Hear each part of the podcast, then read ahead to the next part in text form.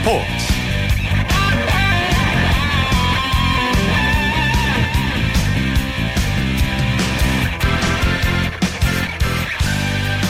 여러분 안녕하십니까 아나운서 오승원입니다. 오는 21일이 유엔이 정한 세계 평화의 날인데요. 세계 태권도 연맹 태권도 시범단이 유엔 세계 평화의 날에 유엔 본부에서 시범을 보이게 된다고 합니다. 세계 태권도 연맹은 유엔의 초청으로 현지 시간으로 오는 21일 미국 뉴욕 유엔 본부에서 열리는 2015 유엔 세계 평화의 날 기념행사에서 태권도 시범을 펼치게 되는데요. 반기문 사무총장이 취임하며 유엔은 매년 특정한 주제로 세계 평화의 날을 기념해 왔는데 창립 70주년을 맞은 올해 주제는 평화를 위한 파트너십, 모두를 위한 존엄성이라고 합니다. 우리의 태권도가 세계 평화를 염원하고 나아가 태권도를 더 많이 알릴 수 있는 계기가 됐으면 합니다. 자, 토요일에 함께하는 스포츠 스포츠 먼저 프로농구 소식부터 살펴봅니다. 월간 루키의 조현일 기자와 함께합니다. 안녕하세요. 네, 안녕하십니까. 네, 오늘 프로농구 3경기 열렸는데 삼성이 드디어 동부전 6연패에서 탈출했네요. 네, 삼성이 일곱 번째 시도 끝에 동부를 이겼습니다. 아, 서울 삼성은 원주 종합체육관에서 열린 정규리그 1라운드에서 아, 원주 동부를 92대 86으로 이겼습니다. 네. 아, 삼성은 오늘 승리로 2연승을 질주했는데 아, 지난 2014년 2월 15일 이후에 예, 무려 581일 만에 동부를 이기면서 상대 전적 6연패 사슬도 함께 끊어냈습니다. 뭐, 자, 올 시즌 삼성 유니폼으로 갈아입은 주희정 선수 맹활약했죠? 네, 이 베테랑 주희정 선수가 동부의 두경민, 허웅 같은 이 젊은 가드진을 제압했습니다. 아, 올 여름에 SK에서 삼성으로 소속팀을 바꾼 이 주희정 선수 오늘 경기에서 8득점 그리고 8개의 도움 4개 어, 리바운드로 맹활약했습니다. 아, 주희정 선수는 완벽한 완급 조절과 또 적재적소에 찔러주는 패스로 어, 상대 수비를 무너뜨렸는데 뭐 주희정 선수의 소위 클래스를 느낄 수 있는 경기였습니다. 네. 자, 또 라틀리프 선수 뭐 속칭 최고의 용병이다 이런 얘기가 있는데 그에 걸맞는 활약을 펼친 것 같아요. 네, 리카르도 라, 라틀리프도 오늘 삼성 승리의 또 다른 수훈갑이었습니다. 아, 라틀리프 선수는 오늘 경기에서 29득점, 7개 리바운드로 아, 팀 내 최다 득점과 최다 리바운드를 기록을 했는데요. 아, 전반까지는 리바운드가 하나도 없었습니다. 아, 하지만 후반 들어서 골밑을 장악하면서 아, 팀 승리에 힘을 보탰고요. 아, 라틀리프의 matchup 상대였던 로드 벤슨 선수도 30득점 9개 리바운드로 라틀리프 못지 않은 활약을 펼쳤지만 네. 아, 팀의 패배로 빛이 바랬습니다. 그리고 또 이 선수 동부의 허웅 선수도 좀 아쉬울 것 같아요. 오늘 잘했는데. 네, 동부의 허웅 선수가 뭐 요즘 이 주가를 올리고 있죠. 음. 아, 오늘 경기에서도 12득점 그리고 13개 어시스트로 어, 더블 더블을 달성했습니다. 특히 13개의 도움은 KBL 데뷔 이후에 본인의 최다 어시스트 기록인데요. 어, 상대 수비가 떨어져서 막으면 외곽을 던지고 또 붙어서 수비하면 아, 곧바로 돌파를 하면서 상대 수비를 혼란케 했습니다. 네. 또 속공과 뭐 set offense 등 이 상황을 가리지 않고 동부의 공격을 훌륭하게 이끌었는데 뭐 팀은 비록 졌지만 최고의 활약을 펼치면서 또 향후 활약을 기대케 하고 있습니다. 동부의 김영만 감독이 이런 얘기를 했습니다. 90점대 실점으로는 이길 수 없다. 네. 이렇게 얘기했는데 그만큼 수비가 좋지 않았다는 거죠. 그렇죠. 김영만 감독은 뭐 90점대 실점에 대한 실망감과 더불어서 또 이 도망갈 때 도망가지 못한 부분에 대해서도 아쉬움을 드러냈습니다. 아, 올 시즌 현재 동부는 지난 시즌보다 훨씬 강해진 공격력으로 상대 수비를 괴롭히고 있는데 아, 경기 속도가 그만큼 빨라져서인지 실점률도 함께 늘어났습니다. 네. 아, 지난 시즌 동부의 평균 실점은 69.1점이었지만 아, 올 시즌 현재 81.8점으로 12점 이상이 올랐습니다. 음. 아, 언제쯤 동부가 아, 원래 수비력을 되찾을 수 있을지 아, 지켜봐야겠습니다. 그렇군요. 자, 또 KCC와 오리온스의 경기. 오리온스가 개막 후 4연승을 거뒀어요. 네, 고양 오리온스가 헤인즈를 앞세워서 KCC를 꺾고 개막 4연승 을 질주했습니다. 음. 아, 오리온스는 전주 실내체육관에서 열린 KCC와의 원정 경기에서 86대 78로 이겼습니다. 아, 올 시즌 포함해서 최근 2년간의 이 오리온스의 1라운드 성적을 살펴보면 무려 12승 1패인데요. 네. 어, 2년 연속 시즌 초반부터 치고 나가면서 어, 정규 시즌을 지배해가고 있습니다. 자, 이렇게 되면 어쨌든 오리온스가 지금 단독 1위입니다. 네, 3전 전승을 달리고 있는 전자랜드가 아직 한 경기를 덜 치른 상황에서 어, 오리온스가 4승으로 1위를 질주 중입니다. 아, 국가대표로 차출된 이승현 선수의 공백을 감안한다면 오리온스의 초반 질주는 더욱 인상적인데요. 네. 뭐 국내외 선수 가릴 것 없이 모든 선수들이 제 몫을 해내고 있고 또 김만종이나 정재영 같은 젊은 선수들의 활약이 더해지면서 어, 선두를 달리고 있습니다. 역시 명성은 명성이 괜히 얻어지는 게 아닌 것 같습니다. 헤인즈 선수 맹활약했죠. 네, 오늘 경기 외국인 선수 득점 대결에서 아, 오리온스가 완승 거뒀습니다. 아, 이, 그 중심에 헤인즈가 있었는데 이 헤인즈 선수 오늘 경기에서 32득점 10개 리바운드를 기록하면서 아, 승리의 1등 공신이 됐습니다. 아, KCC는 안드레 에밋이 22점, 포웰이 15점을 기록했지만 이 고비마다 득점을 올린 헤인즈를 막지를 못했습니다. 음. 아, 헤인즈는 올 시즌 현재 4경기 평균 30득점을 아, 기록을 하면서 득점 1위도 달리고 있는데요. 이 단신 외국인 선수인 조잭슨 선수의 기량도 워낙 출중한 만큼 예, 오리온스가 외국인 선수 농사로 어, 머리가 아플 일은 없어 보입니다. 그렇군요. 자, 또 이런 말이 나옵니다. 작아졌다 KCC가 이런 네. 말이 나오는데 이게 무슨 얘기인지 좀 설명을 부탁드릴게요. 아, 올 시즌 1라운드 현재 KCC에는 2m 이상의 장신 선수가 아무도 없습니다. 네. 음, 하승진 선수가 2라운드에 돌아오기 전까지 키가 작은 선수들이 주축을 이루는 아, 이른바 small 라인업을 구사할 수밖에 없는데 아, KCC는 마찬가지로 높이가 썩 좋지 않은 오리온스를 맞아서 오늘 경기 리바운드 싸움에서도 28대 33으로 밀렸습니다. 음. 뭐 김태홍이나 정희재 같은 이 토종 big man들의 활약이 중요할 것 같습니다. 네. 자, LG와 SK 경기 뭐 혈전인데 SK가 힘겹게 이겼습니다. 네, SK가 LG의 거센 추격을 뿌리치면서 신승을 거뒀습니다. 아, 서울 SK는 창원에서 열린 LG와의 원정 경기에서 84대 81로 이겼습니다. 아, 이로써 SK는 시즌 성적 2승 어, 2패를 기록하게 됐고요. 어, LG는 뭐 막판까지 안간 힘을 썼지만 어, 길렌워터, 기승호, 김영환의 활약에도 불구하고 홈에서의 패배를 피하지 못했습니다. 네. SK는 어떤 선수의 활약이 좋았나요? 아, 데이비드 사이먼과 김민수 선수의 존재감이 돋보였습니다. 음. 아, 사이먼은 22득점, 그리고 김민수 선수는 14득점을 어, 보탰는데요. 이 현재 SK의 선수 구성상 빅맨들의 존재감이 중요할 수밖에 없습니다. 그렇죠. 아, 그만큼 가드 자원이 헐겁기 때문인데 뭐 이 사이먼과 김민수 선수 외에도 SK가 더 높은 승률을 거두기 위해서는 아, 이승준이나 이동준, 박승리 같은 또 다른 이 포워드 자원들도 아, 꾸준히 일에 좀 더 신경을 써줘야겠습니다. 네. 그런 상황에서 SK 이정석 선수의 활약도 괜찮았던 것 같아요. 그렇죠. 이 이정석 선수가 아, 사실은 뭐 주희정 선수와 이제 트레이드가 되면서 SK 유니폼을 입게 됐는데 아, 오늘 경기 전까지 세 경기에서 어, 총 득점이 2점에 불과했습니다. 음. 어, 그, 어, 그, 정도로 극도로 부진에 빠졌었는데 자, 오늘 경기에서는 32분 코트를 누비면서 11득점에 6개 어시스트 또 수비에서도 2개 스틸을 보태면서 승리의 수훈갑이 됐습니다. 네.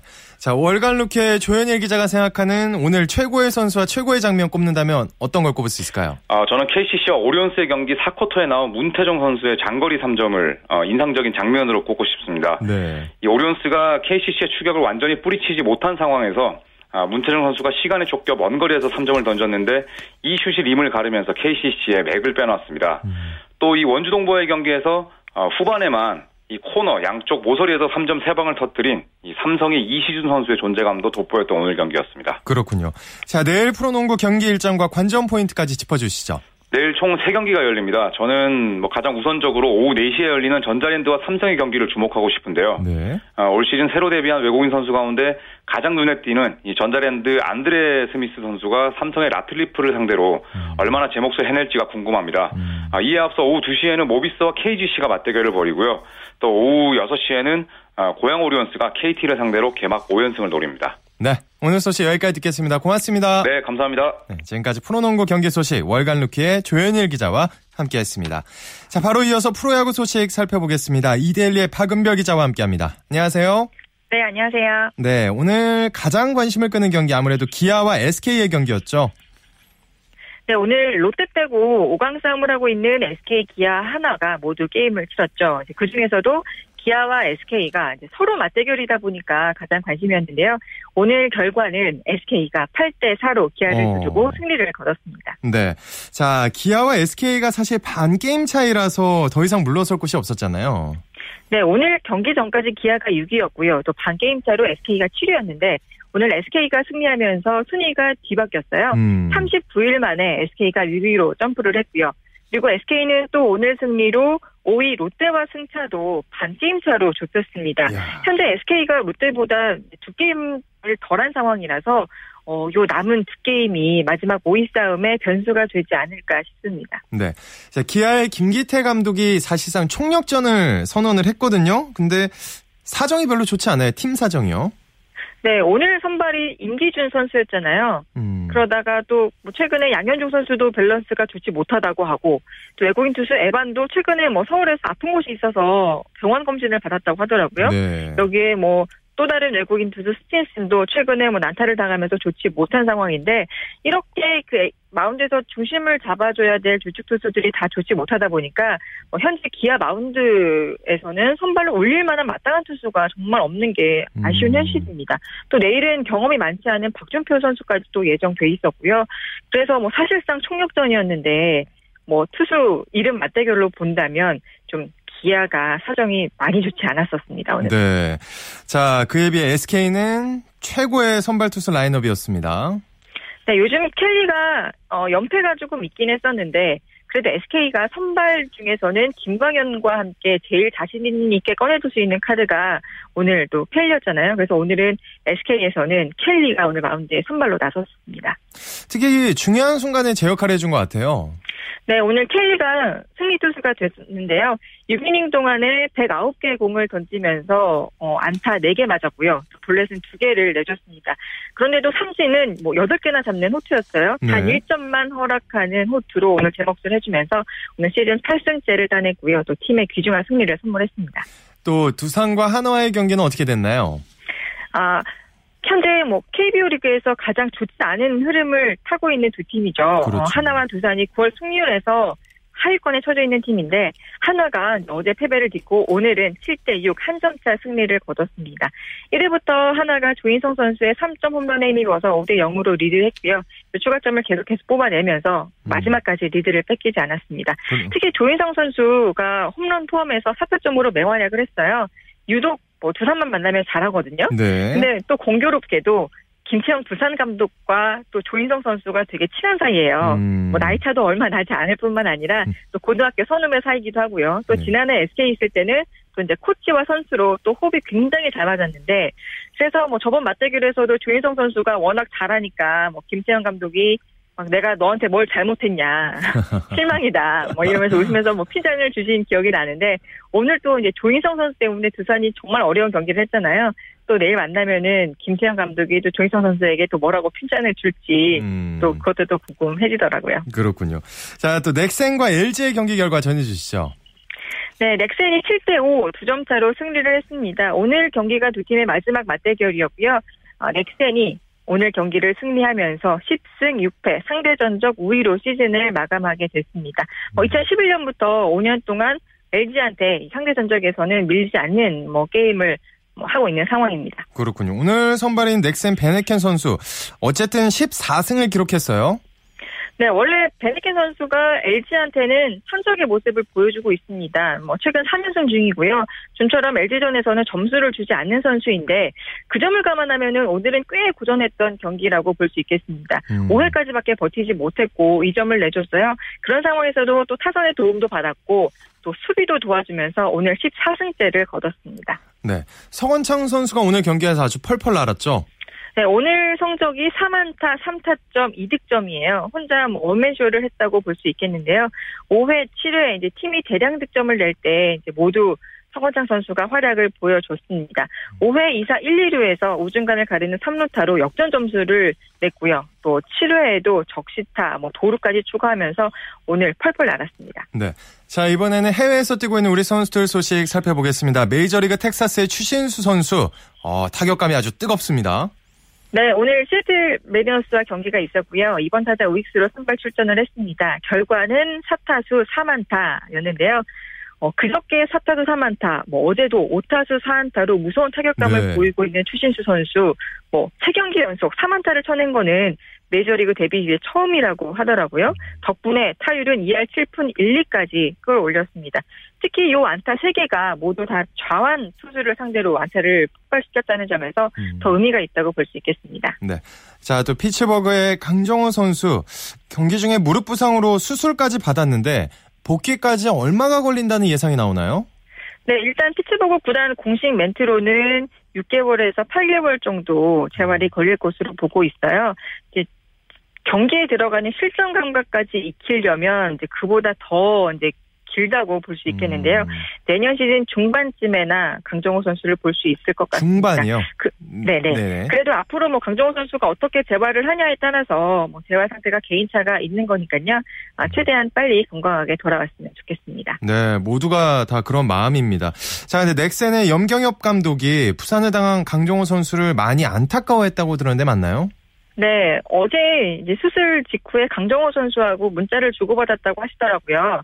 어, 강정호 선수가 수술 잘 끝났다는 뭐 문자를 보냈고 이제 염 감독이 아쉬운 거는 그 주자 쿠클라 선수의 슬라이딩이 너무 높았다는 게 음. 이제 좀 부상 사고 원인이라고 또 감독은 보고 있었습니다. 음. 염 감독은 뭐 속상해하는 강정호 선수를 위해서 뭐 내가 할 수 있는 거는 충분히 다 했다. 뭐 이미 음. 지금까지 활약만으로도 뭐 KBO 리그 위상도 높여줬고 후배들에게 길을 잘 터준 것 같다. 뭐 수고했다 이런 내용의 문자를 보내줬다고 하더라고요. 또 영 감독이 제일 아쉬운 거는 강정호 선수가 플레이오프에 이제 경험을 못 하잖아요. 그렇죠. 아무래도 지금 메이저리그보다 더 큰 무대인 음. 이 플레이오프에 뛰지 못한다는 거. 음. 더큰 경험을 했으면 더 큰 선수가 될 수 있었는데 그러지 못해서 아쉽다는 얘기를 또 오늘 했습니다. 음, 내년에는 우승까지 한번 도전해 보는 걸로 작전을 바꿔서 알겠습니다. 오늘 소식 고맙습니다. 네, 감사합니다. 지금까지 국내외 야구 소식 이데일리의 박은별 기자와 함께했습니다.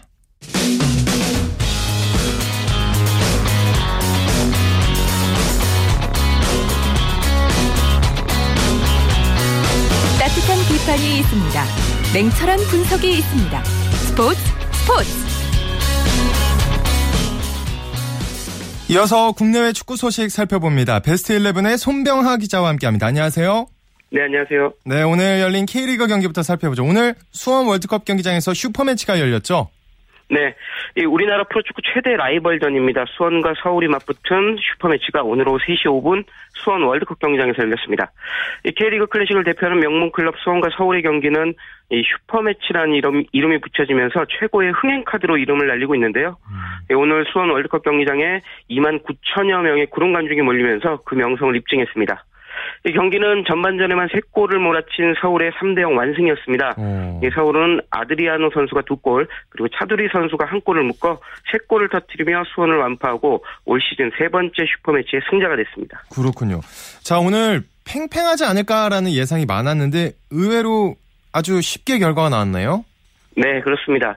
오늘 경기는 이 양팀 선수들이 팽팽하게 격돌할 것으로 예상이 됐는데요. 전반전에만 3골을 터트린 서울의 완승으로 끝나 예측이 좀 빗나갔습니다. 네. 서울은 전반 20분 아드리아노 선수가 페널티킥 선제골을 터트리면서 일찌감치 0대0 균형을 무너뜨렸는데요. 그 홈에서 이른 시간에 실점한 수원 선수들이 이때부터 좀 서두르기 시작했습니다. 예, 그리고 서울은 그 틈을 다시 공략하면서 전반 45분이 끝나기도 전에 3골을 터트리며 사실상 승기를 잡았습니다. 이 오늘 경기 서울이 일찍 전반전에 골을 터뜨렸고 이후 수원이 조급함을 이용하면서 좀 적절한 시간대에 추가골이 터지면서 예상을 깬 완승과 완, 완패로 이어졌습니다. 네. 자, 특히 오늘 차두리 선수가 터뜨린 골이 아주 결정적인 장면이 아니었나 싶어요. 네, 맞습니다. 이 차두리 선수 2대 0으로 서울이 앞서던 전반 42분 이 역습 상황에서 세 번째 골을 터뜨렸는데요. 사실상 이 골로 수원은 추격 의지가 꺾이고 말았습니다. 음. 차두리 선수 수원이 수비 진영에서 패스 한 볼을 가로채서 이 수원 진영 페널티 박스 안까지 드리블한 뒤에 직접 마무리 슈팅을 기록하며 골을 뽑았거든요. 네. 뭐 과거 공격수로 활약했던 시절이 떠오를 만큼 화끈하고 좀 폭발적인 장면이었습니다. 음. 차두리 선수가 이 골을 터트리자 수원 선수들 뭐 모두 고개를 떨어뜨렸는데 전반전이 끝나기도 전에 스코어가 0대 3으로 벌어지면서 뭐 사실상 승부가 결정났다고 할 수 있겠습니다. 네. 어, 오늘 그리고 경기 시작 전에 재활 치료 받고 있는 신영록 선수가 시축자로 나서서 감동을 줬잖아요. 네. 이거 아마 기억하시는 분들 많을 겁니다.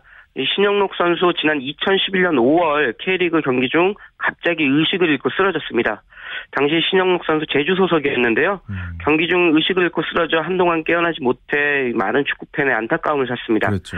뭐 그러나 다행히 의식을 찾았고요. 지금은 조금씩 몸을 움직이는 등 재활 치료를 받고 있습니다. 그런 신영록 선수가 오늘 시축자로 나선 건데요. 2003년 자신의 프로축구 데뷔팀이었던 수원 홈 경기에서 시축을 하면서 많은 축구팬의 박수를 받았습니다. 이 신영록 선수 아직 혼자서 걷기도 좀 힘들지만 음. 오늘 시축까지 하고 그리고 좋아지고 있음을 보여준 만큼 더 빨리 회복했으면 하는 바람입니다. 네, 정말 빨리 회복했으면 좋겠고. 자, 이제 유럽 축구 얘기로 넘어가 보겠습니다. 요즘 영국과 독일에서 뛰는 우리 선수들의 활약이 아주 대단한데 이번 주말에도 좋은 분위기를 좀 이어갔으면 좋겠어요. 네, 이 어제였습니다. 이 잉글랜드 프리미어리그 토트넘에서 뛰는 손흥민 선수가 2014, 2015, 2016 유럽 축구연맹 유로파 리그에서 두 골을 넣었죠. 네. 그리고 독일 분데스리가 도르트문트에서 활약하고 있는 박주호 선수는 1골 1도움을 기록하면서 이 팀의 승리를 안겨 국내 축구 팬들을 기분 좋게 했습니다. 특히 두 선수는 모두 지난 여름 이적 시장을 통해 팀을 옮겼던 터라 이 새로운 팀에 잘 적응하고 있음을 보여줘 더 좋았습니다. 네, 그런 두 선수가 이번 주말엔 리그 경기에 출전하며 상승세를 이을 것으로 보입니다. 음. 먼저 손흥민 선수는 내일 밤 9시 30분 크리스털 팰리스와 프리미어리그 경기를 치르고요. 박주호 선수는 월요일인 21일 자정 00시 30분 레버쿠젠과 일전을 펼칩니다. 네. 자, 지금 특히 손흥민 선수 경기가 관심을 끄는데 어쩌면 코리안 더비, 크리스탈 팰리스 이청용 선수가 나온다면요. 코리안 더비가 펼쳐질 수도 있을 것 같죠? 네. 이 내일 밤 9시 30분입니다. 이 토트넘 크리스탈 팰리스와 경기하는데요. 어, 어쩌면 손흥민 선수와 이청용 선수가 맞대결을 펼칠 가능성도 있습니다. 네. 손흥민 선수 이 바로 직전 경기에서 두 골을 터트리며 상승세에 있기 때문에 선발 출장이 예상되고요. 이청용 선수도 교체 선수 명단에는 들 것으로 보이는데요. 그렇게 되면 오랜만에 잉글랜드 프리미어 리그에서 우리 선수들이 맞대결을 펼치는 모습을 감상할 수 있을 것 같습니다. 음. 특히 두 선수 모두 측면 공격을 담당하고 있기 때문에 내일 경기가 열리는 화이트 하트레인 터치라인에서 손흥민과 이청용 선수가 부닥치는 모습도 기대할 수 있겠습니다. 네. 자, 또 독일 분데스리가 아우크스부르크에서 뛰고 있는 태극 삼총사의 경기 일정 소개해 주시죠. 네. 이 아우크스부르크에 모인 태극 삼 총사 구자철, 지동원 그리고 홍정호 선수의 경기는 월요일인 00시 30분에 시작합니다. 이 기존의 지동원, 홍정호 선수에다 지난 여름 이적 시장을 통해서 구자철 선수까지 오면서 한 팀에 3명의 선수가 속해 있는데요. 세 선수 모두 동시에 그라운드를 밟을지 관심이 몰리고 있습니다. 이 아우크스, 아우크스부르크는 이번 경기에서 한 후보를 상대하는데, 이 구자철 홍정호 선수는 출전이 좀 유력하고요. 네. 이 지동원 선수도 차츰 회복세를 보이고 있어 이 경기에 나설 가능성이 좀 있습니다. 유럽 빅리그에서 3명의 우리 선수가 같은 팀에서 경기하는 모습, 뭐 어쩌면 내일 새벽에 좀 볼 수 있을지도 모르겠습니다. 네. 자, 마지막으로 지금 첼시와 아스널의 런던 더비가 펼쳐지고 있는데 상황 좀 전해주시죠. 네. 이 영국 런던을 대표하는 두 명문 클럽 첼시 아스널이 펼치는 런던 더비가 현재 전반전을 마쳤습니다. 이 두 팀은 런던을 대표하는 명문이자 이번 시즌 우승을 다투는 그런 강팀인데요. 여기에 같은 연고지를 사용하고 있어 치열한 라이벌 의식까지 더해져 뭐 두 팀의 경기는 늘 엄청난 접전이 펼쳐집니다. 네. 오늘도 지금까지 예외가 아니었습니다. 양 팀 전반전에만 석 장의 옐로 카드와 한 장의 레드 카드가 나오는 등 뭐 엄청난 혈전을 펼치고 있는데요. 전반전이 끝난 현재 스코어는 0대 0에서 후반전을 준비하고 있습니다. 두 감독이 경기 시작 전에 악수는 했나요? 네, 오늘 경기에서는 뭐 악수는 했고요. 네. 근데 두 감독이 워낙 유명한 앙숙이기 때문에 그렇죠.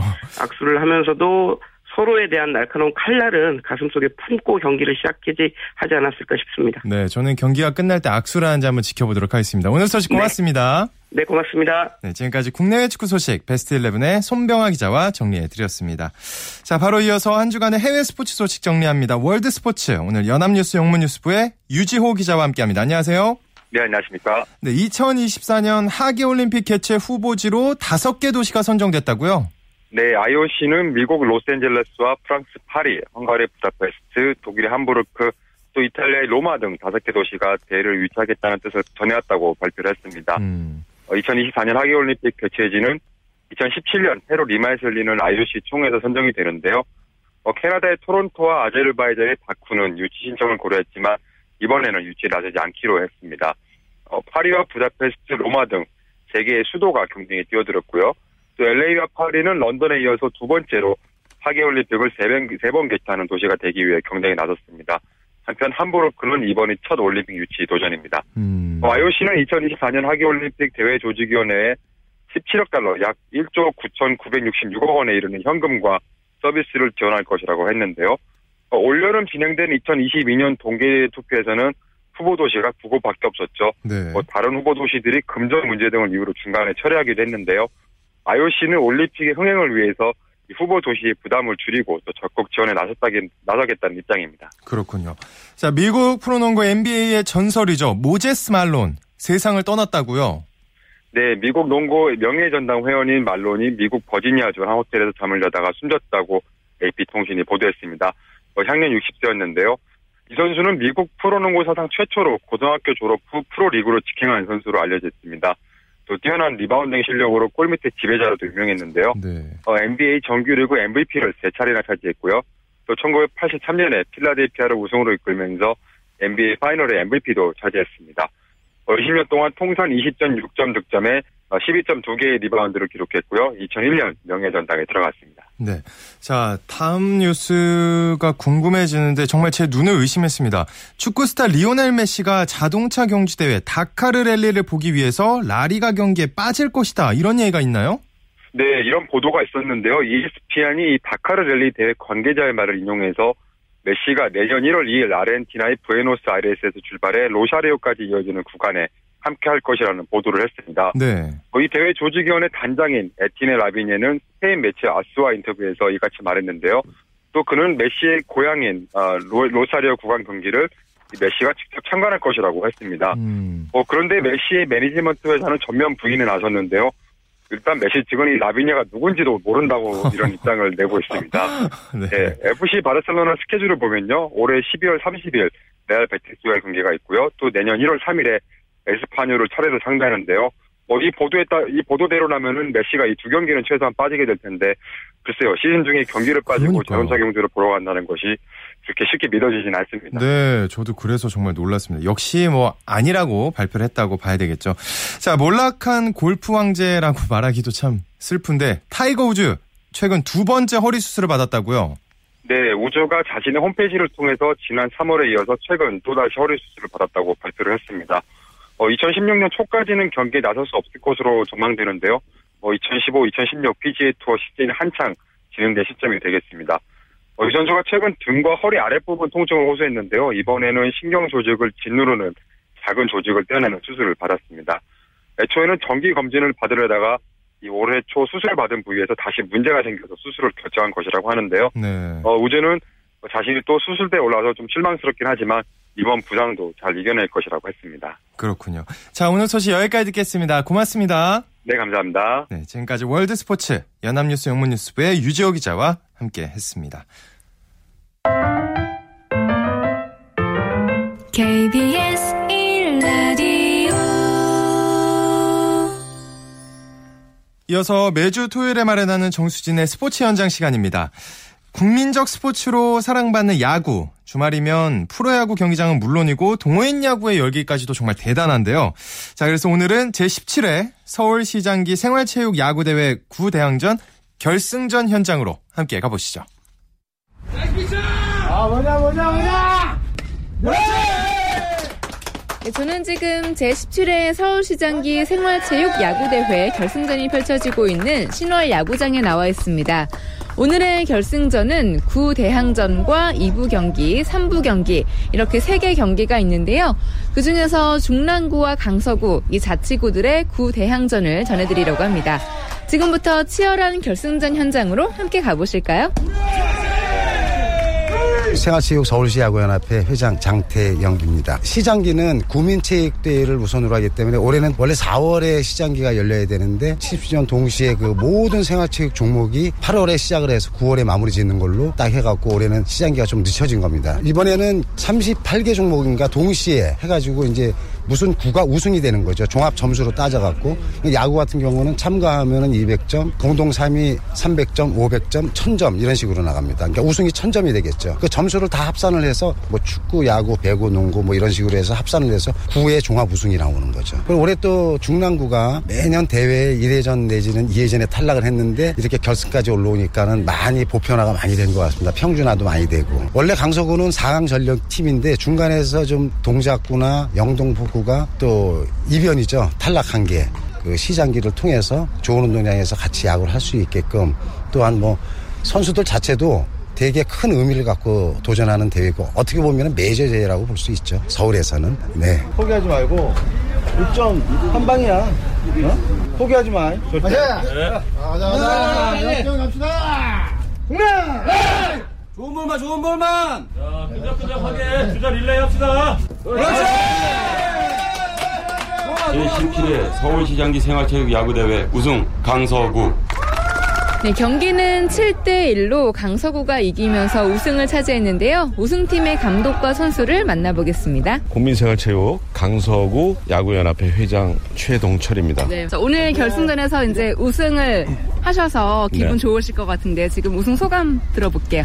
예상은 못했습니다. 상대도 워낙 강팀이었기 때문에 접전일 거라고 예상을 했는데 저희가 초반에 점수를 좀 리드를 했고 투수가 잘 막아줘서 그 이후에 또 우리가 추가점을 낼 수 있었던 것 같습니다. 네. 저희는 이 구대양전에서는 저희가 첫 대회 11년도 2011년도 첫 대회는 저희가 준우승을 했어요. 네. 네 근데 이번에 어, 우승을 하게 됐습니다. 오늘을 기다렸죠. 네, 오늘을 기다렸다. 네. 일단 뭐 어느 팀이나 결승에 온, 올라온 팀은 기본기는 돼 있고 기량도 어느 정도 수준에 올라와 있는 팀들이기 때문에 제가 강조하는 것은 불필요한 실수를 하면 단기전에서는 이길 수가 없다. 음. 그 점을 강조를 했습니다. 어, 강서구 야구연합회 소속 전용두 선수입니다. 네, 반갑습니다. 네. 예, 오늘 이관왕 하셨죠? 예, 예. 예. 타점상하고 최우수 선수상 예, 받았습니다. 우승도 기쁘신데 예. 이렇게 개인 상까지 받으셨어요. 그러게 말입니다. 예, 타점을 많이 냈다는 거 그만큼 찬스에 강했다는 그렇죠. 뜻이거든요. 예, 제가 잘했다기보다는 또 운이 좋았던 것 같습니다. 제 타석 때 선수들이 많이 나가 있어가지고 음. 1차전에 말로해서 홈런 한번 쳐가지고 그때 그 점수가 많이 된 것 같습니다. 아 말로 예. 홈런 치셨군요. 예, 예. 네네네. 뭐 우승을 위해서 각 구에서 정말 페어 플레이를 하는 거기 때문에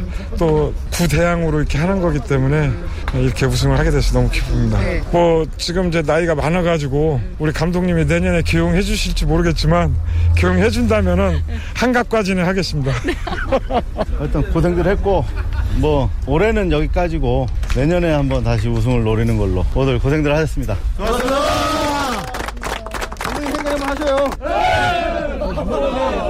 네, 중랑구는 아쉽게 지면서 준우승을 차지했는데요. 그래도 잘했다면서 서로를 격려하고 있습니다. 네, 안녕하십니까. 중랑구 대표팀 감독 이준범입니다. 네. 매번 이제 그 예선 탈락하다가 올해 이제 그 결승에 올랐는데 아, 아쉽게 우승을 못하네요. 네. 한, 한계가. 저 강서구는 결승전에 한번 왔던 팀이고 뭐 4강 이런 이제 많이 올라왔던 팀이고 저희 팀은 이제 처음으로 이제 결승전에 올라다 보니까 이제 선수들이 좀 긴장을 많이 했던 것 같아요. 그 여태까지 에라가 없었는데 결승전에서 에라가 좀 나왔네요. 올해 저희가 그 우승 후보들 다 꺾고 올라왔어요. 근데 이제 강서구도 워낙 잘한 팀이라 졌는데 내년에는 한번 이제 그 큰 경험을 했으니까 큰 무대 경험했으니까 결승전에서 이제 그 실수 안 하고 아마 좀 여유 있게 잘 할 수 있을 것 같습니다. 네, 안녕하세요. 저는 중랑구 대표팀 사태성이라고 합니다. 저희가 5년 만에 도전해서 올랐거든요. 네. 작년도 우승팀 동작구도 이기고 저희가 그래 파란을 일으켰는데, 그러니까 이길 것 같은데, 그러니까 긴장들을 많이 한 것 같아요. 아쉬우시겠어요. 그렇죠. 네, 네 많이 아쉽고. 준우승도 이번에 그러면 처음으로 거둔 예. 좋은 성적인 거죠. 네, 내년에는 이 경험 잊지 않고 우승에 도전해 보겠습니다. 야구를 통해서 여가 활동도 하고 친목도 도모하는 이 생활 체육인들의 건강함이 느껴지는 현장이었습니다. 지금까지 제17회 서울시장기 생활체육 야구대회 전해드렸고요. 저는 정수진이었습니다. 쳤다 하면 홈런이고 슛 골이고 각본 없는 한편의 드라마 그것이 바로 그것이 바로 손에 잡힌 우승 트로피 목에 걸린 그 배달 너와 내가 하나 되는 그것이 바로 그것이 바로 그것이 바로 꿈꾸던 스포츠 꿈꾸던 스포츠 꿈꾸던 스포츠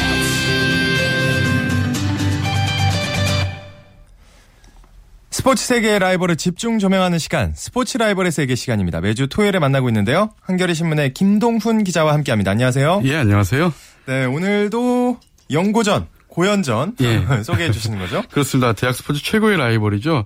어, 두 대학이 어제와 오늘 이틀 동안 어, 라이벌 대결 네. 정기전을 펼쳤는데 지금처럼 이틀 동안 다섯 종목을 치르는 이런 경기 방식으로는 올해가 딱 50주년이었어요. 그러니까 의미가 있었죠. 그래서 음. 50전 이벤트로 오늘 럭비와 축구 경기 사이에 양교 올스타 축구 경기가 열렸는데요.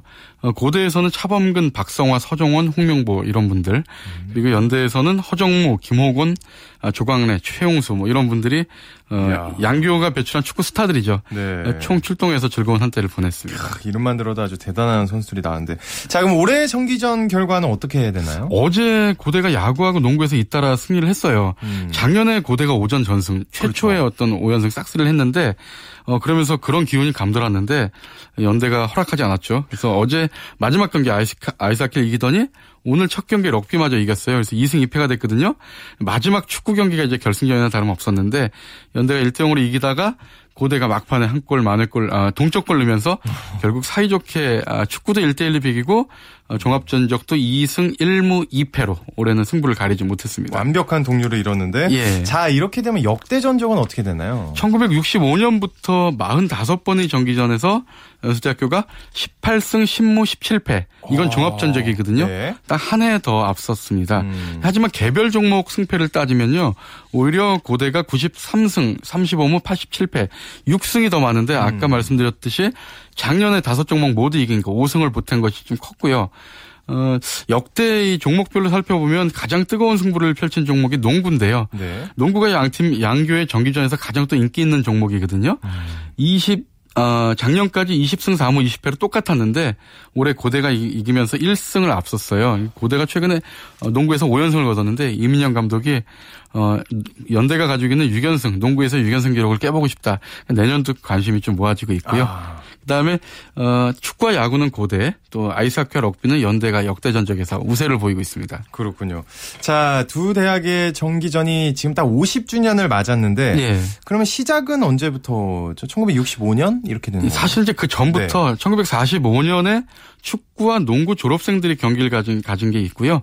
그 이듬해 1946년에 어, 축구와 농구 재학생들이 펼친 것이 효시입니다. 네. 그리고 1956년에는 야구, 럭비, 아이스하키 이렇게 세 종목이 추가돼서 지금처럼 다섯 개 종목이 열렸는데 왜 50주년이라고 하냐면 1965년부터 한 것이 바로 이틀 동안 지금의 방식으로 아, 이 방식. 예, 이틀 네. 동안 치러진 게 그래서 이제 올해 50주년이다. 하지만 역사는 조금 더 깁니다. 그렇군요. 근데 두 학교의 정기전이 열리지 못한 때도 있었다면서요. 그렇죠. 50년 50전 50년이 됐는데 45번 열렸으니까 5번은 아, 열리지 못했던 그렇죠. 건데 그 전에도 이제 61년부터 64년까지 5.16 군사 구테타 때문에 4년이나 중단됐었고요. 음. 71년과 72년에도 이 박정희 정권이 학생들의 소유 사태를 우려해서 중단을 시켰고요. 80년과 83년에도 역시 전두환 정권이 학원 소유 사태를 우려해서 학생들이 아무래도 모이니까 좀 불안한 거죠. 그래서 열리질 못했고요. 가장 최근에는 96년 한총련 사태로 다시 중단됐는데 어쨌든 두 학교의 정기전이 우리 현대사의 아픔과 예, 좀 함께 맥을 같이 하고 있습니다. 그러네요. 좀 정치적인 사건들과 연관이 돼 있는데 또 다른 이유 때문에 취소된 적도 있다면서요? 예, 사고 때문에 딱 한 번 취소된 적이 있어요. 그러니까 75년 전 75년도인데 이 정기전을 앞두고 고려대학교 축구부와 농구부 선수들이 진해에서 전지훈련을 했어요. 근데 네. 전지훈련 마치고 서울로 돌아오다가 그만 이 버스가 전복되는 바람에 축구 선수 한 명이 돌아가셨어요. 음. 이분이 어, 조원규라는 분인데 그 당시에 차범근 선수와 함께 굉장히 그 스트라이커로 활약했던 음. 선수거든요. 그래서 이번에 장례식 때 차범근 선수가 조사를 읽기도 하고 했는데요. 아. 그러는 바람에 이제 그때는 다섯 종목 중에서 네 종목이 취소되고 야구만 열렸었습니다. 음. 아, 농구가 특히 인기가 많았던 걸로 저는 기억이 나는데 예. 흥분한 관중들 때문에 경기가 중간에 멈춘 적도 있다면서요? 예, 이게 정말 초유의 사태였는데요. 1986년 농구 정기전 때예요. 네. 전반 12분 경에 연세대학교 최병식 선수하고 고려대학교 이완규 선수가 리바운드를 다투다가 서로 엉켜가지고 코트에 넘어졌거든요. 근데 이때 흥분한 관중들이 막 그 우유를 던졌어요. 야. 근데 이제 입장할 때 연세 우유를 나눠주잖아요. 네. 그걸 던지면서 결국 코트가 미끄러워가지고 경기를 못했고요. 음. 25대 21 상황에서 그냥 무승부 처리가 돼버렸습니다. 야 정말 아주 치열한 게임에 어떻게 보면 증거 같은 일이 아닌가 하는 생각이 드네요. 오늘 예. 얘기 고맙습니다. 네, 감사합니다. 네, 스포츠 라이벌의 세계 한겨레 신문의 김동 기자와 함께했고요.